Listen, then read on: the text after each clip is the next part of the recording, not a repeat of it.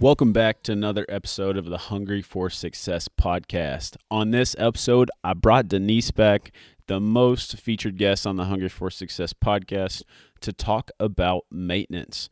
Maintenance is just something that's not talked about enough. Most people don't set out to say, hey, I'm going to lose one hundred pounds and then put a plan together of how they're going to maintain it afterwards.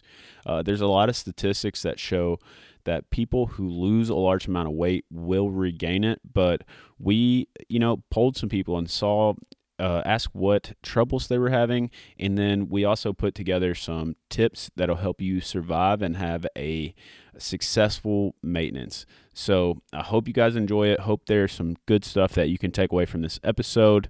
If you do enjoy it, uh, share it with your family and friends or on social media. All right, that's enough of that. Here's Denise. Denise, how are you? I'm good, Michael. How are you? I'm doing good. You're back again, third time on the Hungry for Success podcast. I know, that's kind of crazy. I know you're probably going to be by far the most interviewed guest. That's all right. I'm good with that. Yeah. T- well, today is a little different because Denise is more of a co-host today than a guest. Uh, we are going to talk about uh, weight loss maintenance because it does trip a lot of people up. I did some research and basically found that, you know, ninety or so percent of people who lose a large amount of weight will eventually regain all of it. And that's kind of a, you know, a terrible stat to hear when you're losing weight. But uh, today we're going to basically talk to you about some of those um, things that trip people up and how they basically get in trouble during maintenance. And then we're going to tell you about some tips on how that you can stay strong and keep uh, your maintenance going. But before that, I just want to see how you're doing and what's been going on, Denise. Uh, I've been doing well. Same old, same old. I mean, we've been in lockdown and stay-at-home order since uh, before Christmas. So, and that is finally lifting on Tuesday. We're going back into the red zone, which is um, just limited things, but stores are opening again. And, you know, there's a little more freedoms and restaurants will open up again at reduced capacity. But, you know, our services and things like that are opening. So it's a lot of things to kind of be excited about. We can yeah. see people again and be social and, you know, all the things we took for granted. So we're on like different ends of the spectrum because here, I mean, it's pretty much everything is, I wouldn't say normal, but like pretty open for the most part, like gyms, you know, like I just did jujitsu like five minutes ago before we got on this podcast, um, all kinds of different stuff. But so what's the first thing you're going to do when you're back out into the free world? Um, beauty appointments. Oh, beauty appointment. Going to get your um, hair did. Yeah, that's right. Um, actually, I want to see my best friend. I miss her. And we couldn't visit anyone that we didn't live with for okay. since mid-January. So, um, yeah, want to have coffee date with her.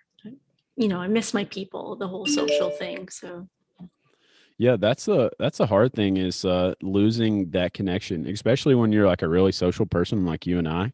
Losing that uh, in-person connection is very tough. And I mean, I joke that things are like pretty much the same here, but you know, typically before, like we would see our best friends who, you know, like some other couples that live very close to here, like pretty much every weekend. You know, like one one of those groups, and you know, now it might be like once every two months, we might like just go out to dinner. Um, but I mean, it's scary. Like some people are, are still, you know, there's some, it kind of blows my mind where my life hasn't changed much, where I'm working every day and all that kind of stuff. It blows my mind that there's some people that have been locked down for like a year almost, you know? Uh, that would be me. um, been working at home since last March. That's coming on a year. So you know, you miss the things like driving to work and listening to a podcast or like little things like that, like getting coffee with, you know, around the, standing around the water cooler with people at work and just shooting the shit. But, you know, you don't have that. It's just you in your house with your cat. Yeah, that is a, that is a super crazy thing, how much the world has changed in a short amount of time. And like mm-hmm. the challenges that our people are facing, even with like health and fitness, right? Like you're trapped inside, like with your food all the time. Like I know for me, uh, like I'm at work every day. Like I'm not, sur- you know, I can't just like walk into my kitchen and grab something out of the refrigerator. But people who are at home pretty much twenty-four seven now because of COVID, like they're surrounded by like temptations that you might not normally uh, have at work. It's true. Food, the kitchen's always there, and you don't have to be embarrassed about walking up and getting food when it's just you at home or people that you're familiar with that, you know, you feel like they're not watching you. A five minute work break for a P B and J sandwich is easily doable. Oh, for sure. Yep. All right. So, so uh, Mike, um, kind of, you were making the most of your quarantine time because I heard you had a surprise announcement recently. I did. So yeah, Brittany and I are having a baby. So we're adding another member to the to the Hungry for Success family over here. Congratulations. That's really exciting. Thank you. Yeah, it is very exciting. I mean, I've talked about like on the show, like one of the, my reasons why I lost weight was, um, you know, because I want to have a big family one day, and I want to, uh, you know, I want to be around for those people, including uh, this baby that, that we are having. And, but now it's, you know, I'm kind of an anxious person. So just being a train wreck, waiting for um, it to come and make sure everybody's healthy. That's awesome. Yeah, so we got we got a little while left to wait, but it's on its way. And it goes by super fast too. So enjoy the sleep time, enjoy enjoy the freedom. Yeah, I'm I'm trying to sleep like ten hours a day just to make up for the sleep that I'm not going to get in a couple months. You'll need it. But remember, it's temporary. They grow up, and you know, it's not enjoy the when they're little. They don't stay little long. Yeah, true. All right. So I think we're going to start off like, so Denise, what's your experience with, with maintenance? Uh, it's freaking hard. Maintenance is like a cuss word. Oh, for sure. Um, but it shouldn't be a dirty word because, you know, we all, I mean, that's ultimately when we start out on our journeys where we want to be, but we just don't realize how difficult it is. We think, oh, you know, it's the finish line, but there is no fucking finish line because this is forever. You know, like um, said before in the other podcast that it's like a chronic disease, and we always have to, once obese, we always have to think like we're obese, and we always have to have it top of mind, and we have to learn how to manage it. And maintenance is the managing part because lost the weight, we want to make sure it stays off or controlled for sure. Yeah. So I saw a quote that I sent to you earlier in the week, and it basically says, doing a hard thing for a limited amount of time is easier than doing a hard thing forever. And that that's it, because, you know, even whenever I started this weight loss journey, like I didn't think, when I get to maintenance, I'm going to have to keep paying attention to this. It was like, I'm going to get to my goal weight and everything's going to be roses and, and sunshine. And that's just not the case. Like you get to maintenance and then realize like you get a little bit more calories, but other than that, nothing like really changes. You just have to hope that, you know, you've built some good habits, uh, you know, through your dieting process, and now you're ready for that.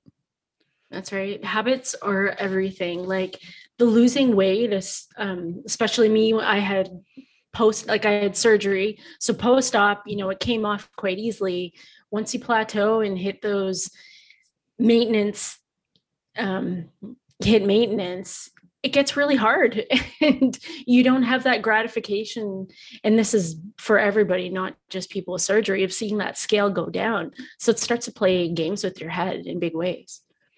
Definitely plays some mind games. And and if you don't shift your perspective on it, then it's easy to regain, because it's very easy to get down on yourself whenever you're not seeing the the scale move. You don't get that instant gratification. You have to play the the long-term game, and staying in maintenance is the long-term game. And it's hard, but ultimately that's, in a way, it's awesome. You get to eat more calories. You kind of get to live your life. You get to be a little bit more relaxed, but it's easy to go off the rails. Like I can tell you my first really maintenance period was after I'd lost one hundred pounds.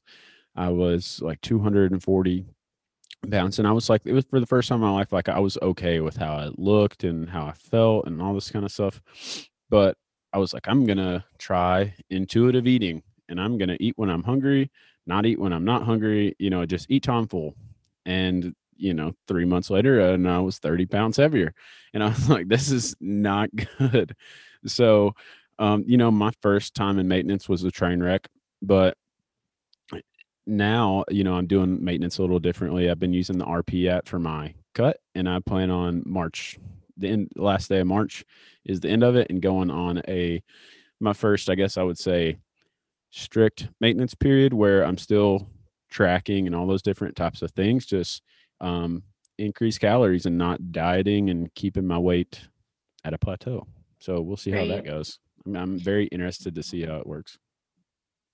And that's the thing, like with maintenance, you really have to learn how to pivot. Like you think, you know, the answer and what worked the whole time. And it's like, oh, start showing up on the scale or your clothes get a bit tight. It's like, hey, this isn't working anymore. So what can I do? And you got to learn how to manage that and how to change direction sometimes. And I think that's key. Yeah. So it, like, I can tell you exactly what happens to me is like, I've talked about how I'm essentially a robot and just eat the same thing every single day. Well, it'll literally happen like this. This is how my maintenance gets messed up. I will diet.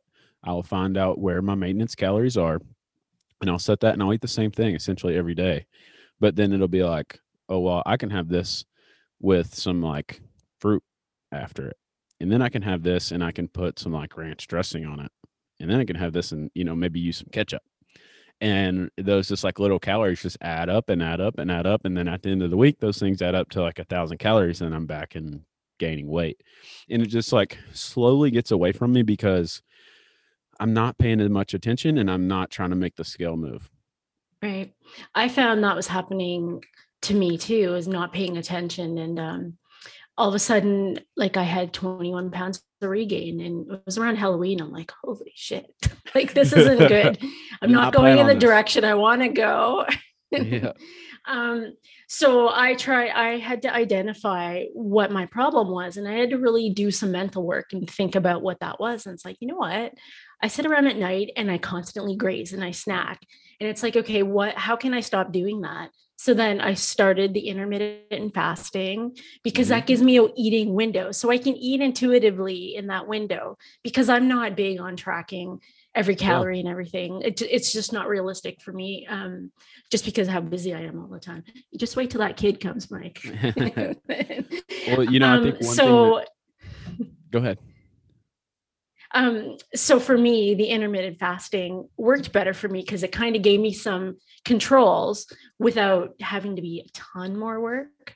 So, and then I was able to shave most of that regain off. So awesome. And I think what we just learned right there is like, you and I are both doing or have done maintenance periods differently, and some of it's worked and some of it hasn't. And so you just kind of got to find what works for you. So one thing I'm interested about is, uh, since I've been um, following a guy I had on the show, Nick Shaw, and his podcast, and R P, his company, um, you know, they talk a lot about doing maintenance periods during while dieting. So did you do any of that? Did you have any maintenance periods like while dieting?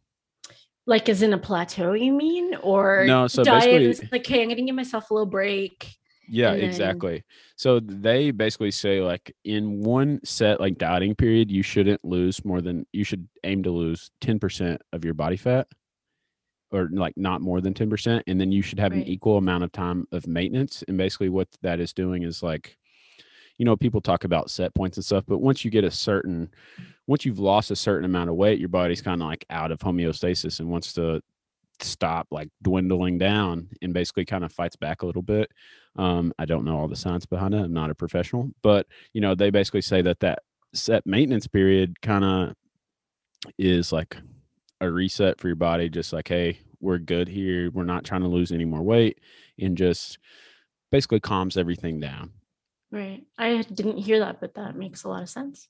Yeah. And so, I mean, that's something that I'm going to try. Like I ultimately want to get down to somewhere around like two hundred pounds. So I'm hoping to be like two ten at the end of this cut, and then go into like a, um, so this is twelve weeks. So then go into at least a twelve week maintenance period, and then try to lose the last ten, and then follow that with maintenance. And I'm just hoping like that will be like a sustainable thing for me, and that I can actually, um, succeed in maintenance for once in my life. That's good. um, I kind of like, I'm so not as regimented as you with stuff. I kind of just do what works for me. But um, yeah.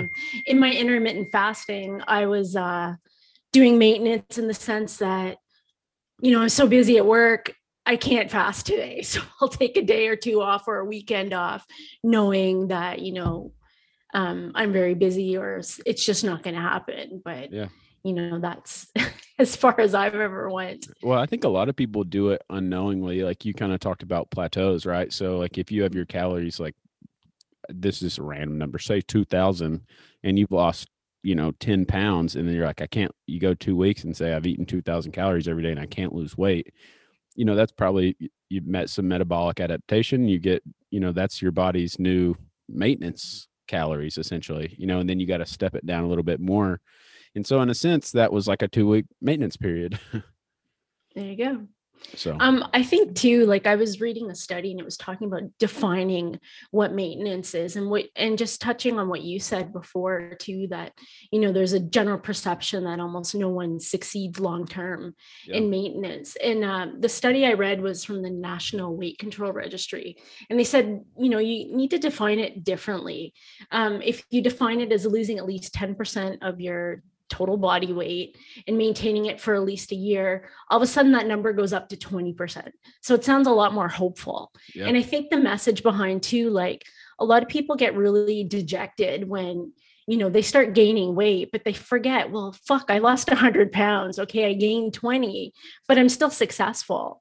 And I think people start to get in their head a whole lot during maintenance when they see that scale going back up, but, or consider themselves a failure. And then they just sort of downward spiral. And I think we have to remember that, you know, we lost a massive amount of weight. We're still in the plus by losing the eighty instead of a hundred. Like we have to be a little more kinder to ourselves in this whole thing. Almost everyone I've talked to has a lowest weight and a current weight. Like, I mean, even me, like my lowest weight is like two twelve, but that's not my current weight, you know? And it's just because usually you, you're dieting, you hit the bottom of where you hit your goal, where you want to go. And then as soon as you relax, you're going to put on a little bit of weight. It's just going to happen. Plus two, like when you're going at it and you're super motivated, you're doing everything one hundred ten percent. And the sustainability and real, like realisticness, did I just make up a word? Um, so. th- it's not realistic. I think it needs to be a word. Um, it's not realistic to maintain at that kind of level. So you are going to dip lower, but then you're going to settle back up kind of where you should be at your ability level, I guess. Yeah, absolutely. I completely agree. So you put to, you reached out to some listeners and then people in Facebook groups and all this kind of stuff to find out some challenges that are people are having with uh, sustaining sustaining their maintenance periods, right? Yep. So I polled everybody saying, are you trying to lose? Are you trying to maintain? And most people are still trying to lose, but the ones that maintained, I asked them some further questions, like, you know, what were the challenges and struggles with it? And it kind of broke down into two areas, like physical struggles and mental struggles. And by far, like we talked about in the last episode that we did together, the mental was the biggest, mm-hmm. but there was some physical struggles too. Um, and some of the comments I got back were like the ability to eat more. So I had bariatric surgery for the first, you know, six months, you're really limited in what you could eat. Mm-hmm. Um, but your body starts to heal and, you know, your stomach, you can stretch it more and uh, portion control becomes a bigger problem. And yeah. when you're years out, you're completely healed. So that that resistance isn't there. Um, and you can push the boundaries more and your cravings return and things like that. Um, after surgery, you kind of don't feel hungry for a while, which is weird, but you don't. And when all that starts to come back, that was, this is with people who've had bariatric surgery and a lot of listeners here have, um, all those things start to return. And that is a challenge. Yeah. And I think, uh, you know, eating more food in some ways is a really good thing, but then also, you know, the more food that you're getting for people who haven't had bariatric surgery as well, is like um you know, when you're super strict and then you start adding in some foods that, you know, uh, are a little more relaxed, some things that you've had trouble with, a lot of people have continue to have trouble with that because then they start going down those paths, like getting triggered, you know, like eating chips and things like that, that they might not have as much self-control with. And that that's a slippery slope, can easily get away from you. Yeah. And those things never go away, whether you had surgery or not. Like it's all, yep. that ties into the mental end of it. Yep. Um, other physical things they mentioned were like visual triggers or things like, um, like seeing something or, um, holidays, social gatherings, like things that make you want to eat and things where you feel almost obligated to eat or pressured to eat. And, and those were a challenge for them as well, and how to manage those. Um, again, we already touched on it earlier, natural fluctuations and plateaus and learning how to pivot. And those, like, they naturally happen with your body, but they can be a real like bummer when they happen to you, especially in maintenance, because you're used to seeing that downward trend. Yeah, that's something I definitely want to put to point out. Like if you lose um, a large amount of weight and you've cut calories and stuff over time, when you add calories back in, you're typically going to be eating more carbs. Like is that's typically where those calories come from. And you're always going to put on a percentage of water weight due to having more calories. And so it's very unlikely, you know, if in the first week of you starting maintenance, you gain three or four pounds, it's very unlikely that you've gained like tissue. Like it's usually water weight, and not something to freak out about. But people I've talked to, when that happens, they feel so discouraged because they're like, I've worked so hard to lose this weight, and the first time I'm eating, I'm eating more relaxed. I'm I'm blowing up.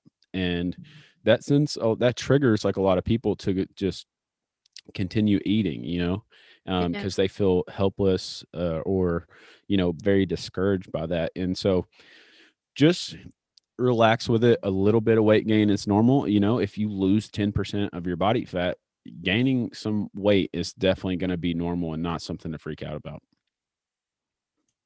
Absolutely. Um, the next thing that people brought up too is that um, your body just kind of changes. It becomes more efficient. Um, it learns things, and sometimes there's metabolic changes too as you age or environmental factors. And speaking of that, um, I was, read this study, it actually appeared on my phone last week uh, from the Obesity Research and Clinical Practice Journal. And they were saying that they were doing a study comparing how we are now to the generation of our parents, like twenty to thirty years ago, and said that we have a B M I that's about ten percent more than our parents had.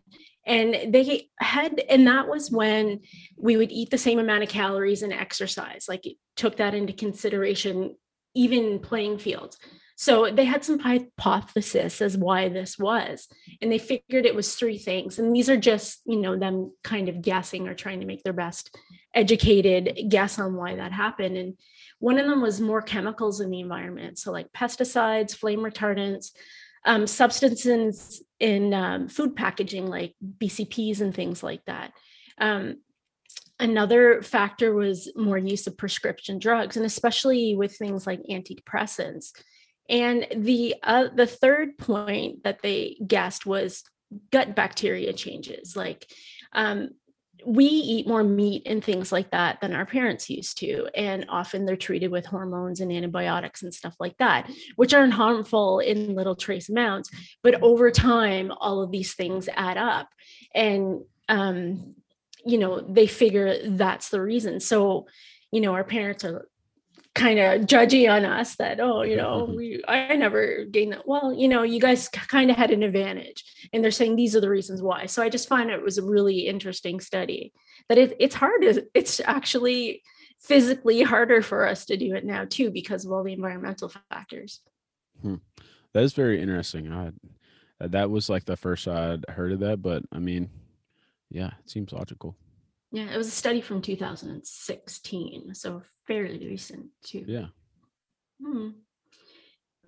Um, and then another thing that kind of in that about how body changes, you know, sometimes medical issues creep up too, like insulin resistance, intolerances, um, post-op complications and stuff like that, that make maintenance a challenge. Like I know for me, I had a complication of getting the reactive hypoglycemia. So I really have to watch that and consider that into my maintenance. So yeah, for sure. Mm-hmm. And that was the end of the physical ones. And then it got into the mental ones. Oh, goody. Mm-hmm. So I can jump right into that if you want, unless yeah, you have. Let's do it. Okay. So we talked about this earlier too, about being too relaxed. So incorporating more bad foods back into your diet and yeah. how it's really easy to return to old habits, especially like um, because they give you comfort and they feel familiar and um, they're coping mechanisms for when shit gets hard, right? And life is hard, and especially going through a pandemic and stuff. Yeah, uh, you know, you want to eat. So. Absolutely. Well, and we all want to be quote unquote the normal person. You know, like we don't want to be a person who can't sit down with a bag of potato chips, eat like a quarter of that bag and then put it up and be fine. Like nobody wants to be the person that has to eat a single serve bag because they don't have self-control. Right. So like once you feel like you've built enough um, good habits and good practices like around yourself, you want to try to move into, you know, just eating those things and having the self-control and being quote normal. But the more you do, and I'm all for that, right? Like I want to do that too. But the more that you test yourself in those ways, the more opportunities you have to get out of control, have some weight gain. And if that's the case, if that's what you're going to do is explore all these things, then you're going to gain some weight back. It's just all, you know, holding the reins and not letting it get out of control. It's hard. I struggle with that a lot. Um, even with my reactive hypoglycemia, I was always a sugar freak. I'm still a damn sugar freak. Like, even though it can make me sick and put my health in jeopardy, I still reach for sugar and carbs sometimes, and I shouldn't. And it's, it's so hard to break that mental thing, even when you've had success, even when you've seen it change your life and your health for the better. It's still, it's, you can't fix your head totally. Like it takes constant work. Yeah, I can't break free of like caffeine. It's like uh, my drug. I drink way too much of it every single day. Lots of coffee, energy drinks. I got a Diet Mountain Dew right here, right now. And mm-hmm. it's just like, I don't, it has some kind of weird control over me that I can't let go. And um, I mean, I say that just because, you know, I, I've tried a bunch of times to not drink it. And then I'll just say like, I'll go like a week and then I'll be like, okay, I'll just be a normal person and I'll have one cup of coffee a day. And by the end of that week, I've had, you know, like five cups of coffee, an energy drink and a Mountain Dew. And it just, it's a slippery slope for me every time. It's, it's definitely really, really hard for sure. Okay. So it, again, it's that whole learning moderation. And often, you know, people were saying, and we've men- mentioned it before too, it's like we overestimate what we do and underestimate what we eat. So yeah. It can be a problem. And two, another problem is the whole, and this is big, and I see it in so many people that I know too, and myself, although I've been a lot better with it, but it's the whole all or nothing mentality. Like if you have a little setback, it's like, fuck it. I'm just going to go for it and don't care. I'm not going to work out because I don't feel like it. And, you know, it's this slippery slope that people get into, or they have like, they're trying real hard and the scale goes up a bit and it's like, fine, I'm just going to totally derail. This isn't worth my time. You know, so try not to be all or nothing, even little things like, or just be for a day and then get back on the horse tomorrow. Like mm-hmm. if you had a shitty day, okay, it's one day, you know? Yeah, which is definitely easier said than done. Like prime example, last night, Brittany and I went out for like Valentine's Day, went to the Japanese restaurant, had like the hibachi and all this kind of and everything. And it was great. But I woke up this morning and I wanted to have like eggs and sausage and bacon and have this like full spread instead of tracking my food back on like my cut and all this kind of stuff. And it just... I don't know why it was so hard for me, but I was just like woke up and like, that's what I wanted. But yeah. it, it was like an internal struggle to make sure that I did the right thing. And I just want to point out like, this is five years, you know, at like into my journey. And I'd like literally had the exact same thought as somebody who's probably a week in and, you know, woke up, cheated on their diet, woke up and wanted to do it again the next morning. Like, it, you know, it doesn't go away, but I've made that mistake enough times to know that I cannot do that. Right. Absolutely. Um, so again, we touched on it earlier, but the mental struggle when the scale goes up, like frustration, panic, depression, again, it happens in the all or nothing thing. And then you start to like get negative self-talk when you see the gain and the whole body dysmorphia and compulsion to eat bad stuff. So all that circles into that all or nothing as well. Well, after going out and eating last night, I can tell you what I did not do today. I did not get up and get on the scale, because then I would have been pissed off at myself, and I probably would have put myself through, through some like crazy intense workout just for like payback. Like, I got to get these pounds or calories off. Like, I, you know, I wouldn't go all week without weighing myself, but maybe the day after isn't a great idea. Maybe a day after that would give you a little bit better idea. Right. And you should always enjoy those moments. You went out for Valentine's Day. Like, you should have those moments. Exactly. Like uh, by jumping on the scale the next day, it just takes away all the special. Mm-hmm. And I saw what you ate. I saw your pictures. I'm like, damn. That was it was good. so good. So good. Oh, I haven't had sushi in forever. Rice doesn't like me. Mm. That's unfortunate. It is. Okay. Um.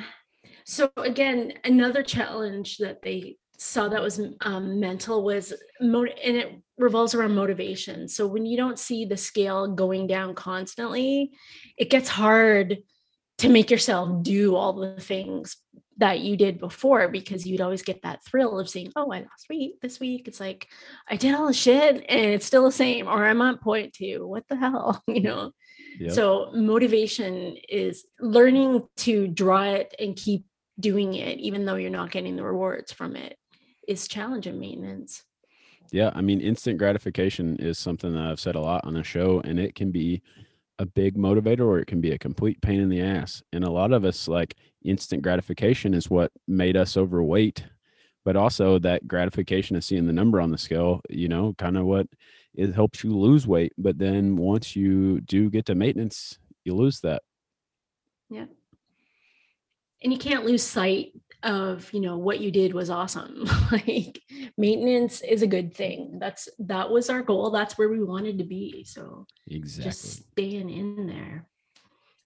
Um, also too, in the mental side, where mental issues resurface after your focus shifts off from immediate health. So I remember for me, um, my focus was getting off medication, you know, living, my doctor said I had, you know, limited years if I didn't do something drastic. So my full focus and going full throttle was on that. And then once those things were kind of solved, and they're solved pretty quickly for me, um, all other things started to surface, things that were buried from years and years ago that kind of ate away at me and stuff like that. Um, those things kind of came up, and you end up getting all these new feelings that aren't always good too when you're kind of successful. And into maintenance too, that's, you know, they don't go away. Sometimes new ones come. Um, like things like eating disorders, you may have it under control for a while, but, you know, it could resurface over time. Or a lot of people um, have dependencies, like, and transfer addiction is a real thing. And I've seen it with people. Um, they start turning to alcohol, drugs, gambling, shopping. And two, I see a lot, and especially on um, social media, is validation. A lot of people crave that in big ways. Um, again, scale stops moving, so you want to see gratification from something else, and sometimes that's attention you get on social media. So things yeah, like you that. You talked about like transferring stuff. Addiction. That's definitely something that I've dealt with. Like, my addiction was definitely like food and mindless eating and always doing stuff. And I've, it's a hundred percent without a doubt, I've transferred that to to working out and like physical pursuits, which is great, and it, and um, I'm all about it. But, you know, like, I've had some of the crazy shit that I do has injured me, and to the point where, like, I'm not, you know, I, I've messed up my knee a bunch of times, and to the point where I'm not able to work out. And then I'm searching for, like, essentially something to occupy my time, some sort of new addiction. And I just have to, like, I have to make sure that I don't turn to something bad, you know, like podcasting is like one of the things that I've turned to, like, you know, social media, whatever. But, um, it's, it, you know, it, that addictive personality is always there. I just have to focus it in the right direction. Right. And it's, it's coming up with new coping mechanisms that are healthy for you and not harmful, mm-hmm. and managing the stress and managing life events. Before I just shoved cake in my face, but now it's like, oh, you know what? I want to do something creative. I'm going to pour coffee and make it slow-mo and make it pretty and put it up there. Mm-hmm. Like a lot of the stuff I do, um, even how I do my gym check-ins, like, you know, moody shots and whatever, that's for me. That's, you know, that's my coping mechanism, to put out pretty things and make nice stuff and cook stuff. And, you know, it's a distraction for me. So I'm not shoving cake in my face. Yeah, I completely understand. So that was the end of the mental and all the, um, the physical, the mental, basically all of the challenges that I got feedback from, um, on my Facebook group from my bariatric clinic. They were really helpful and had really amazing things, um, to say. So thank you to Uh, you and also the Instagram community who gave a lot of comments too that were really helpful. So absolutely, that's what we are here for, to to find out what people want to know and try to help them with it. So to do that, we have like put together some tips that we think will help uh, us and other people who are on maintenance be more successful. You want to mm-hmm. go first? Yeah. And these, these um, tips came from you guys, you know, it's some of our experiences too, but I really love how we can ask the community, because this is all about us, right? So mm-hmm. it's I all about it was... shared experiences, and, you know, what, what works for me might not work for you, but it might work for someone else, and just getting it out there and putting it out on the, um, on the interwebs for other people to see and hear, uh, could definitely help somebody. So we do appreciate you sharing. And jumping off of that, um, so one of the solutions is to acknowledge that everyone's individual and there's no one size fits all kind of plan. And we have to accept that, and we can't compare. Comparison keeps coming up, whether it's weight loss, whether it's maintenance, whether it's anything. It's always an evil thing that uh, comes and bugs us. So we've got to learn not to do that. Um, and uh, so the whole thing about not having a one size fits all plan, there was a study that I read too, for, again, from the National Weight Control Registry, and they did a comparison of people who got to maintenance. Um, there was one group of people who had really high physical activity and a really refined diet, and, and the other group of people that, you know, were less so. And they found in maintenance that they kind of did the same. And the whole findings suggest that, you know, there's not one size fits all. And maintenance requires different strategies for some individuals than others. Some people have to put more work into maintaining.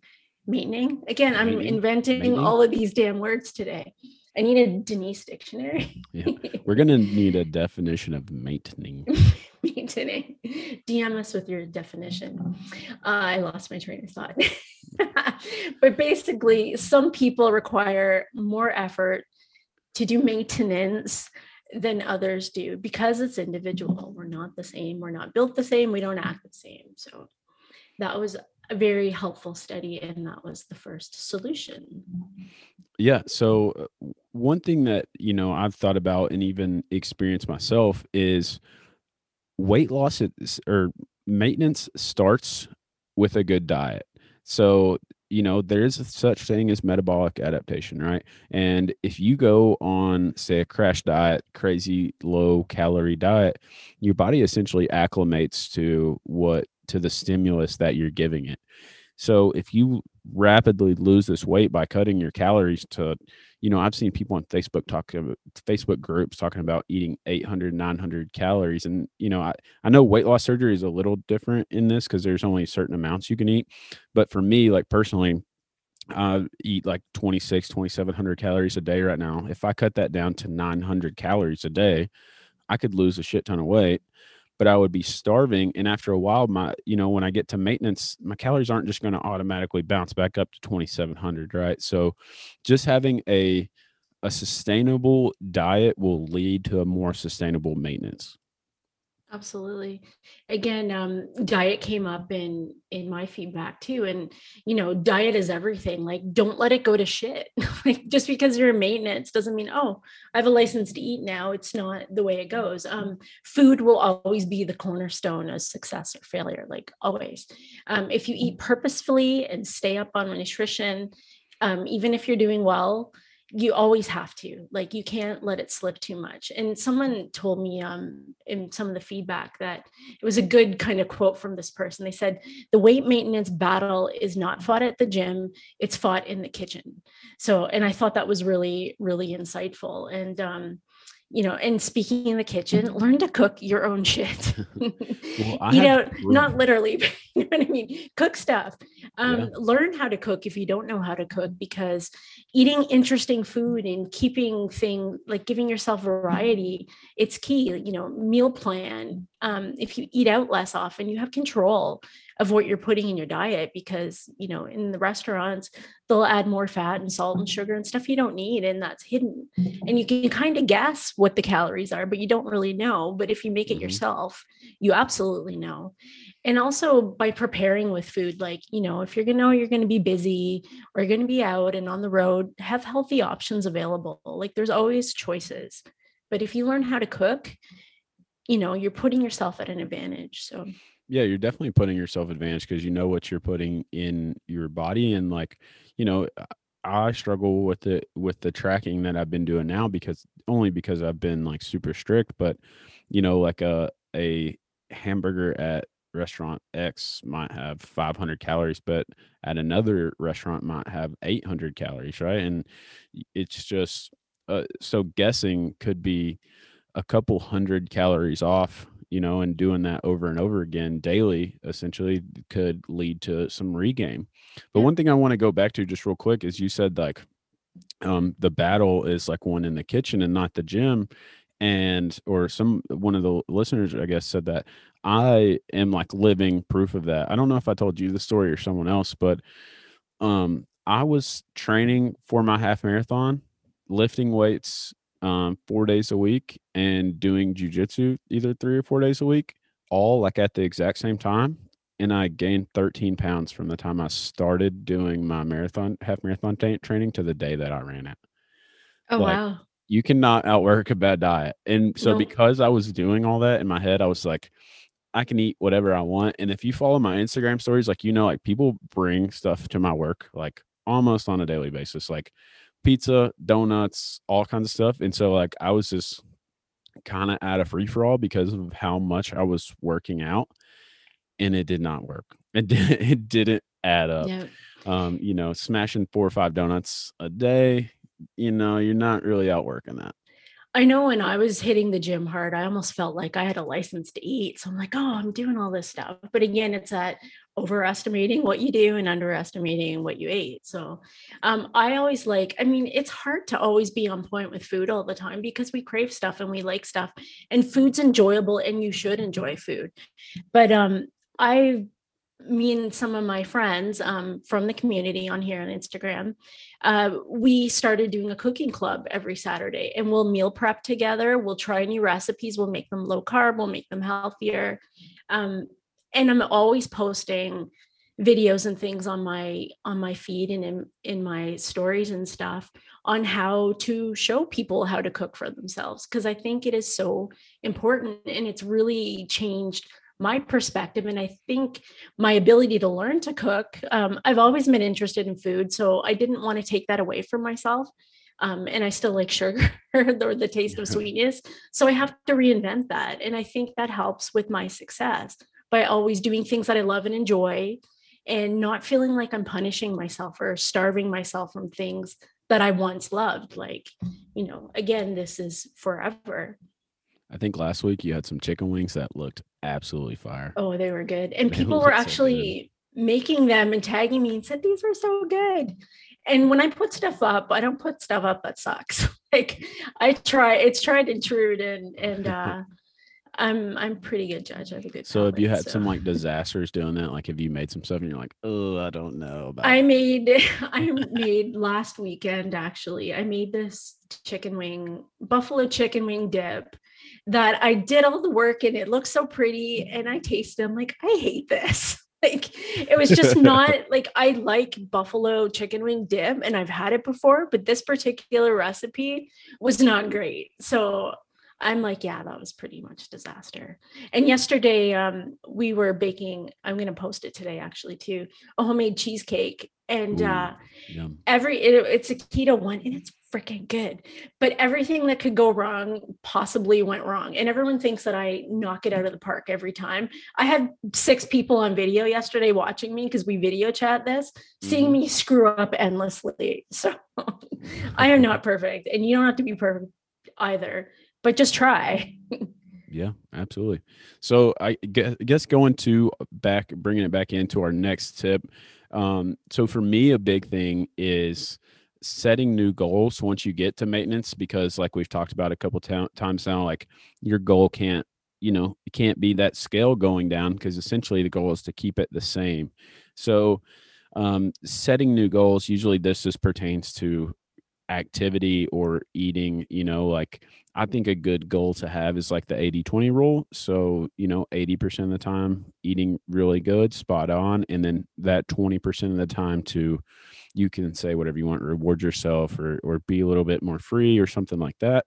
But then also for me, I do uh, performance related goals. So maybe that's ten thousand steps. Like right now I have a goal every single week, four days in the gym, three jujitsu sessions. Like that's kind of my goal right now. And so I, I, even right now, I don't have like a weight loss goal. Like I don't have to lose two pounds a week. I have an overall goal that I want to get to, but every week it's, it's stick to my meal plan, four training sessions a week, three jujitsu. And if I do those things, I will accomplish my goal. You know, so it, I'm not focusing on the number on the scale every week. I'm focusing on doing the right things, and that will lead me to success, essentially. That's really good. Um, and tying into that, talking about the whole exercise thing, um, something that kept coming back over and over again is how important exercise is, um, for lots of reasons. You know, the endorphins, muscle burns, fat, healthy lifestyle, strength, just the ability to do. Like when you're strong, you can do shit, you know, instead of being weak and not experiencing life, and just the general health reasons of it too. And the key was that they, everybody was saying, and I agree, is choose something that you like doing, like do something you love that you can do forever and make sure it doesn't feel like punishment. Like, um, you know, I really like to lift and I hate running, but I still run and I'm in a running group, but I like the socialness with it, you know? Um, and I run also because I can, and before I couldn't. Yeah. Um, so stuff like that. Um, and it's also something to do with your time instead of sit around and eat and be bored and watch T V or whatever, you know, it's, it keeps you busy and that's important. And often too, like, um, with exercise, it kind of offsets some food choices. It's like, oh shit, I'd have to burn four hundred calories to eat this chocolate bar. So I'm not going to eat it because I don't want to do that much work. That's how my mind thinks. Yeah, but uh, so one, um, so uh, but to that point as well, like you don't want to punish yourself like for food, but at the same time, like, you know, the more work you can do, essentially, like having fun with it, the more you essentially get to eat in maintenance, right? Um, because I mean, you're you're essentially right. If you go out and run five miles and burn off those calories, you know, you have to eat to sustain that, and so. Yeah. I mean, it, it works both ways. And, you know, you're talking about finding something that doesn't feel like punishment. You can, there are so many things that are just active that you, that people would enjoy, enjoy doing. Like there's like eighty year old guys that I see on the golf course every week and they're like walking, pushing their golf uh, clubs and they're walking eighteen holes. And, you know, they're probably walking four or five miles out there, but they're playing golf and they're enjoying it and they're loving it. And they're like eighty years old. And so there's just like so many different avenues that you can do that will um, keep you doing more and uh, keep you active. And so another thing you brought up there was like strength. And one of my favorite podcasts is uh, Mark Bell's Power Project. And the motto of that show is like um, um, strength is never a weakness and weakness is never a strength, essentially. And that, I don't think that could be more true, right? Like being physically strong um, is is a very powerful thing for a lot of different reasons. Yeah. And for not just for men either, it feels good to be able yeah. to push up heavy weights and stuff. It's like, oh, I can do that. I remember um, a year ago, people would make fun of me because I couldn't do a push up. So I would get tagged in push up challenges constantly. And, uh, and I do them and I'm like, you know what, I'm going to show these people that laugh at me, and damn, I'm pretty good at them. There you so, go. You know, it's good to be strong, and it's good to accept weaknesses as a challenge that you want to overcome sometime too. So. Exactly. Mm-hmm. It's very empowering. All right. So I guess moving to the next one, we already, t- we talked a little about a bit about an active lifestyle. Um, so uh, the next like tip that I had was just surround yourself with a good community full of supportive people. And I know that's something that you've done a lot. And, um, I was on a podcast yesterday with uh, Ben, uh, they call him Primal Bro. He was on my show and I did mm-hmm. his yesterday. And that's one thing that, you know, when I was talking to him, I kind of realized is like, I didn't necessarily do that in the same way that a lot of people have. Like, I feel like uh, you and a lot of the people I've interviewed on the show are just have been like really um, immersed in like the Instagram weight loss community, your running groups and all that kind of stuff. And I'm very fortunate to to have Brittany and my friends who are all kind of into fitness. And I was the, I was like the one fat guy in the group. And so, you know, they were just kind of all around me. And I had that like in-person, face-to-face, like a lot of support where, I, you know, and I never really turned to that until I started this podcast. And like, so now I'm very fortunate that like I've met all of you guys and um, have that like other form of support, if that makes sense. Yeah, absolutely. Um, even in the bariatric clinic where um, I had my surgery, they make sure you have support. You have to have somebody before they'll approve you for for surgery because it is so integral to success. You need people to have your back. Um, some people only have social media. They feel, you know, isolated from friends and family who don't accept what they're doing because it changes how they think about themselves and they get some rejection. And a lot of people gravitate towards social media, but not everybody has to. And it's not a requirement that it ha- your support comes from social media, but it you should have support from somewhere. It just makes it a lot easier. But yeah, it's definitely been a huge, huge deal for me. Yeah. And I think that, um, you know, so one way that it has helped me, like m- meeting a lot of people on Instagram and in like the weight loss community is that, you know, everyone has been very, very supportive of like what I've done, but nobody really like nobody that I deal with in person, like truly knows the struggle of losing the amount of weight that I have. Like, you know, everybody's probably lost twenty, thirty pounds here or there, but you know, nobody knows like the mental stress that goes along with like extra skin and like the, the mental stress of like it being truly something that I have to deal with like for life, just because of the sheer like amount of appetite that I have and like things like that. So it has been good. Um, finding a, I guess like tribe of people who have been through the shared experiences that I, the same experiences that I have. Absolutely. And that's why it resonates so well with me. Like you put an idea out there, a crazy thought, and I was like, oh yeah, I felt that too. Or, you know, and people who haven't walked in your shoes in a similar way, they just don't get it, not to the same level. And sometimes we need someone at that level too. So, um, So talking, speaking of that too, um, you were talking about, um, so another point that came up was like being honest with yourself about certain things and seeking professional help if you need it. Um, whether that be doctor, dietitian, psychologist, anything, like we need to fix our heads first and get help for the emotional eating disorders and things like that. And we got to do the emotional work often, and that makes lasting change. Um, and understanding too, that lasting change isn't immediate either. You know, it takes, it takes work when you're losing and when you're maintaining, sometimes, especially when you're maintaining, because things get harder. Yeah. Before doing this podcast, honestly, it's something that I never even like really crossed my mind, but one of my early guests, um, Kylie, she was like very open about, you know, she had been, uh, she had like been to a counselor and talked to them about, about like the things that she was dealing with.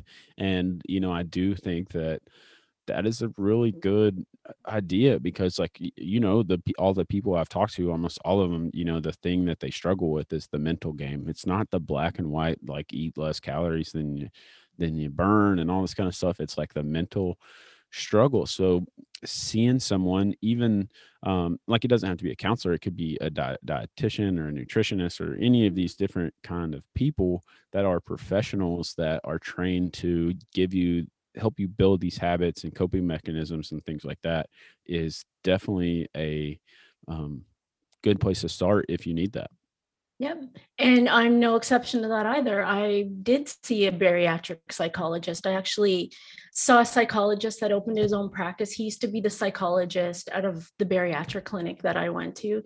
And I was having challenges about six months out and um, not understanding some feelings I was having, and things from my past were resurfacing and, and bothering me, and, you know, the whole body dysmorphia and everything. And someone like that kind of understands, like if it's someone who's specialized in eating disorders or obesity, and mine happened to actually be a bariatric psychologist, like they understand. And they, sometimes you feel like you're crazy for feeling things the way you do. Like I remember feeling I was happier when I was obese and dying than I was at that certain point of time in my life after I lost the weight. Like you think losing all the weight is going to solve your problems, and sometimes it doesn't. And it was good to have someone to talk to, is like, yeah, I understand that. Like, or someone just to listening and help you organize your thoughts. Yeah. Cause it, it's, um, it is a grind to, to lose the amount of weight that, um, that either you or I, or, or a lot of people have lost. Like it's, it's a long process. And you like, so for example, it took me nineteen months to lose one hundred pounds. In that nineteen months, there was a lot of times where like I was just kind of done with it. I was just kind of over it. Like, you know, like I just don't want to do this anymore. And, you know, you need someone there to kind of talk through that with, and to understand what you're going to, and like be a sounding board and all those different types of things. Yeah, for sure. Um, The other uh, solution that came out of the community was um, reminding yourself, like when you're finding a maintenance and you're struggling, remind yourself of the whys again. Like, you know, you did this for your health, you did this, you want to be around for your kids, you know, all the reasons that you started to begin with. It helps to remind yourself every now and then. You know, people often feel, you know, like they're failing when they're regaining a little bit, but you know, you have your health back, you have your life back. Like I'm thankful every day because I felt like I wasn't living before. And sometimes you forget what that was like. And it helps to sort of take a minute. It's like, oh yeah, I couldn't do a lot of things before. And I felt really isolated, and I'm not like that anymore. And, you know, I gained those twenty-one pounds, but I'm not back to square one. And I think we need to remind ourselves of that from time to time. Yeah. And, you know, there is like a mental shift that uh, happened to me, and I think happens to a lot of people. So like I did start this journey out for that reason of health. Right. And I still do it for my health. But at the same time, like I have those, I guess you say, like habits in place where, I mean, pretty much everything I eat and do for the most part is like pretty healthy. So like, mentally, I'm kind of past that a little bit. And so like now I've set up other things, like other reasons why, like performance. There's things I want to achieve. Like I want to be like, you know, like I want to be good at jujitsu. I want to be good at lifting weights. I want to be a good husband. I want to have energy, like things like that, that um, I guess what I'm trying to get at here is like my why has essentially grown over the years. Like it has evolved with my diet and my exercise and all that kind of stuff. Yep, makes total total sense. Keeping it fresh. So uh, one of the ones that I had was basically to uh, track your progress regularly, like whether so that whether that's weight or inches or how your clothes fit or your confidence level or, you know, whatever metric you choose to use, and don't get too hung up on, because, you know, again, one thing I've talked about a lot on the show is just that like uh, yearly cycle where people don't pay attention to their diet and their nutrition and their weight and all this kind of stuff. And then after, at the end of the year, you're five or ten pounds bigger. And then at the end of the next year, you're another five or ten pounds bigger. And then after three or four years, you've lost or you've gained a hundred pounds simply because you haven't paid attention. You haven't made that yourself a priority. Mm-hmm. So a lot of people, once they hit that goal weight, they just want to stop tracking, or I don't say tracking, stop looking at their progress and those like metrics they looked at while losing. If you keep, lo- if you keep looking at those things specifically, like how your clothes fit in inches, like I've definitely, um, through lifting during maintenance periods, uh, you know, reduce the size of my waist or how big my arms are, or things like that through lifting while on maintenance, you know, like body recomposition. And so that can be another target or goal that you try to do.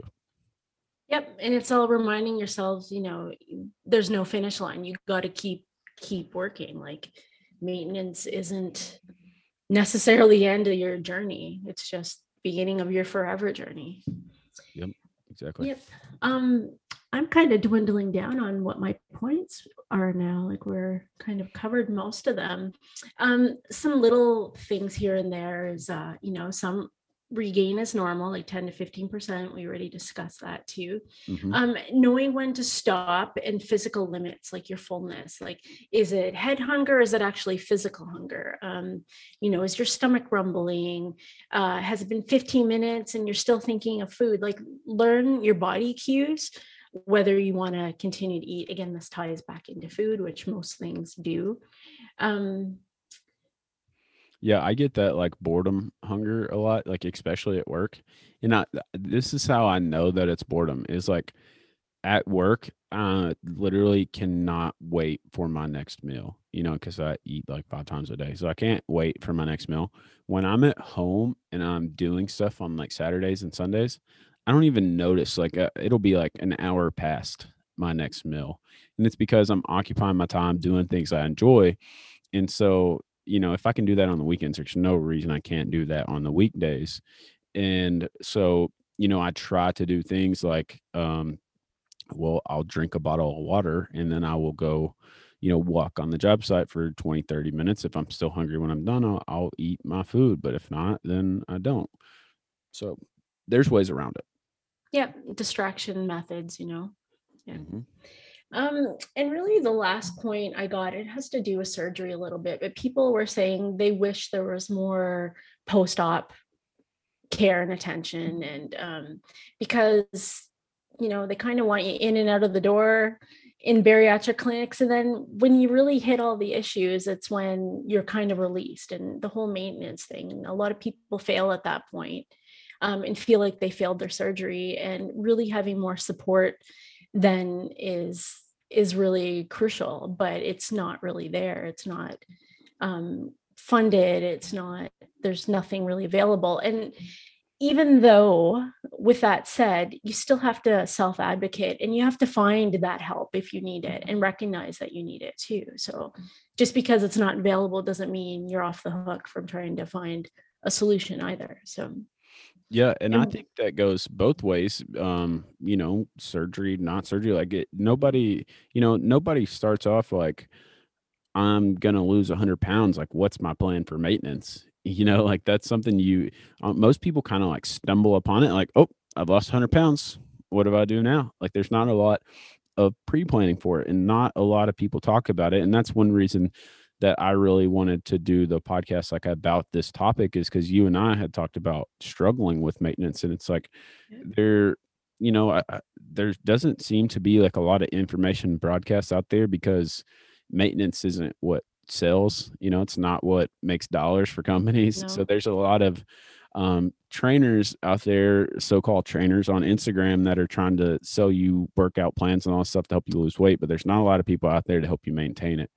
And so, you know, that's why I thought this was important. But I did have one more tip, and it's something that I talk about a lot, is basically just in maintenance, continue to commit yourself to um, strength training, increase muscle mass, you know, increases uh, your, your daily need for calories. So continue to put on some muscle. I promise you're not going to look bulky. It takes so, so much time, energy, and effort to even look like you lift. So just um, keep working out, keep uh, eating and feeding those muscles and building them, and you'll have more room in your diet to eat. Yep. Absolutely. Um, my list is pretty much gone through. There was one other thing um, for maintenance. And again, you know, you can, there's prescription drugs out there that can help with stuff too. It's not always the best solution or first solution, but it's there. And it's, it's um, a possibility too, if you're really struggling. And there's this one that my clinic recommends Men's to some patients, and it basically rec- replicates a hormone in your in your body that regulates hunger, so it'll quiet down your hunger cues. And you know, that's an option for some people. It's maybe not always the first one, but again, you know, there's other strategies too that you can look at and explore everything and see what works for you. Yeah, there's so much out there. Like if you're to that point, like you're obviously working with a physician, you know, and like yes. They've probably tried lots of other, you know, strategies before you go on a medicine. I mean, I know that's something like I never want to do, but if you're in that situation, you're probably in a, you know, a, a pretty a situation where it's drastic, where it's needed. And if yeah. you, even if I got into that situation, then I would probably do it too, if that's what, you know, my physician says. So um, there's lots of different routes for this. Like this is not a comprehensive list. We just, you know, the things that we thought could help us and help you guys, we put them together. Here we are. Yep. Hmm. All right. So unless you have anything else, I think we'll wrap it up. I'm good. I went through everything. It was really informative, I think. And there was definitely stuff that I learned in polling everybody and getting responses. So it kind of rejuvenated me a little bit.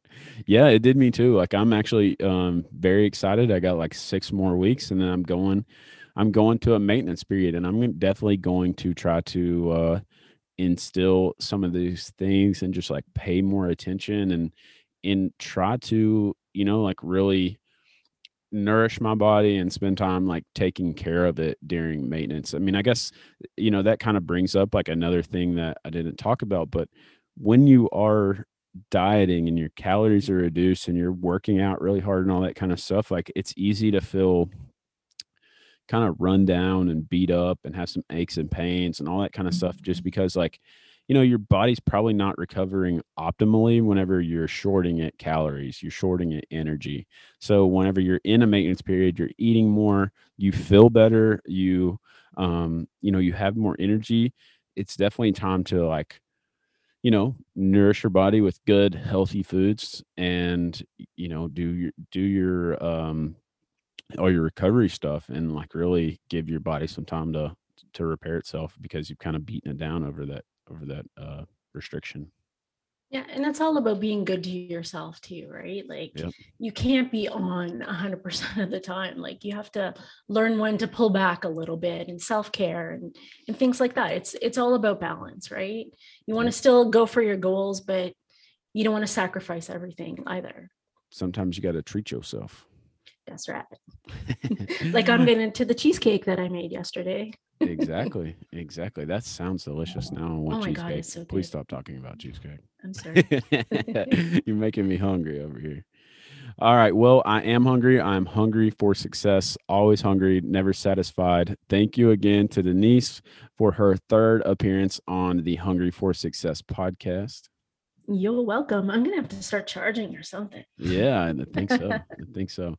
All right, guys. So that's a wrap. We will see you uh, next week for a new guest on the Hungry for Success podcast. But do not forget about the Hungry for Success community on Facebook. We're still uh, trying to get some members in there. Get that going. Come in. Check in with us. Tell us all the struggles you're having, all the successes you're having. We would love to hear about them. And uh, there's some people in there who are very knowledgeable.